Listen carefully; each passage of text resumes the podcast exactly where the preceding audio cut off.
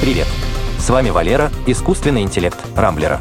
В этом выпуске подкаста я расскажу вам об ограничении функциональности айфон четырнадцать для россиян, вынужденном ослаблении последнего смартфона Apple. Разрешение нового стандарта Wi-Fi в России, пластыре, способном диагностировать рак, и симуляторе прыгания по крышам. Apple ограничила возможности iPhone для россиян. Помимо Apple Pay и удобных покупок в App Store, российские владельцы iPhone потеряли поддержку технологий передачи голоса с высоким качеством по сетям Wi-Fi и эл ти и. Если мобильный оператор поддерживает использование этих технологий в своих сетях, то он отправляет Apple уведомление об этом с просьбой подготовить для смартфонов соответствующие настройки. И если с предыдущими iPhone все было нормально, то в новых айфон четырнадцать Apple так и не включила технологии улучшенной передачи голоса в российских сетях. Только эм тэ эс удалось подружить айфон четырнадцать с функцией Voice over эл ти и, тогда как клиенты Билайн и Мегафон остались не у дел. Более того, режим модема, он же режим раздачи интернета, на айфон четырнадцать тоже придется настраивать вручную, забивая нужные настройки в свойства мобильной сети. В общем, вот такие неприятные новости для покупателей новых iPhone. К счастью, с айфон тринадцать и более старыми моделями таких проблем нет. айфон четырнадцать мог быть мощнее, но не вышло. Смартфоны линейки айфон четырнадцать поступили в продажу в сентябре этого года. Устройства получили более мощный процессор и графическое ядро, опережавшие предшественников примерно на десять-пятнадцать процентов. Но на днях появилась информация, что айфон четырнадцать должен был получить мощнейшее видеоядро с поддержкой трассировки лучей, которое под силу только современным видеокартам. Но эти планы отменили в последний момент.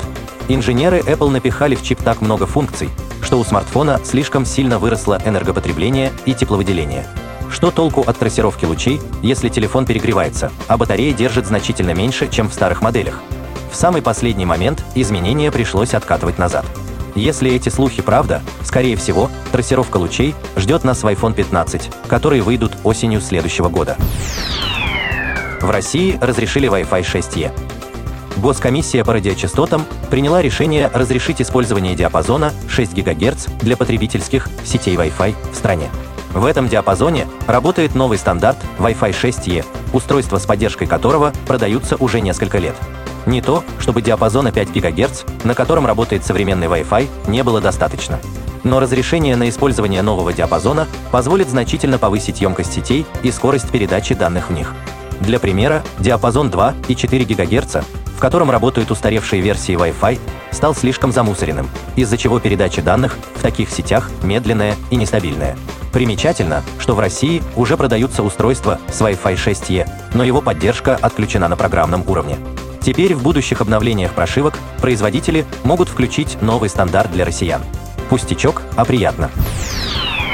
Пластырь, заменивший эм эр тэ. В Калифорнийском университете Сан-Диего разработали пластырь, который отчасти может заменить аппарат магнитно-резонансной томографии. В пластыре установлена сетка из лазерных светодиодов и пьезоэлектрических преобразователей.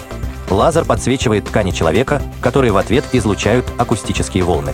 Пластырь улавливает эти волны и отслеживает гемоглобин и способность крови проходить через ткани.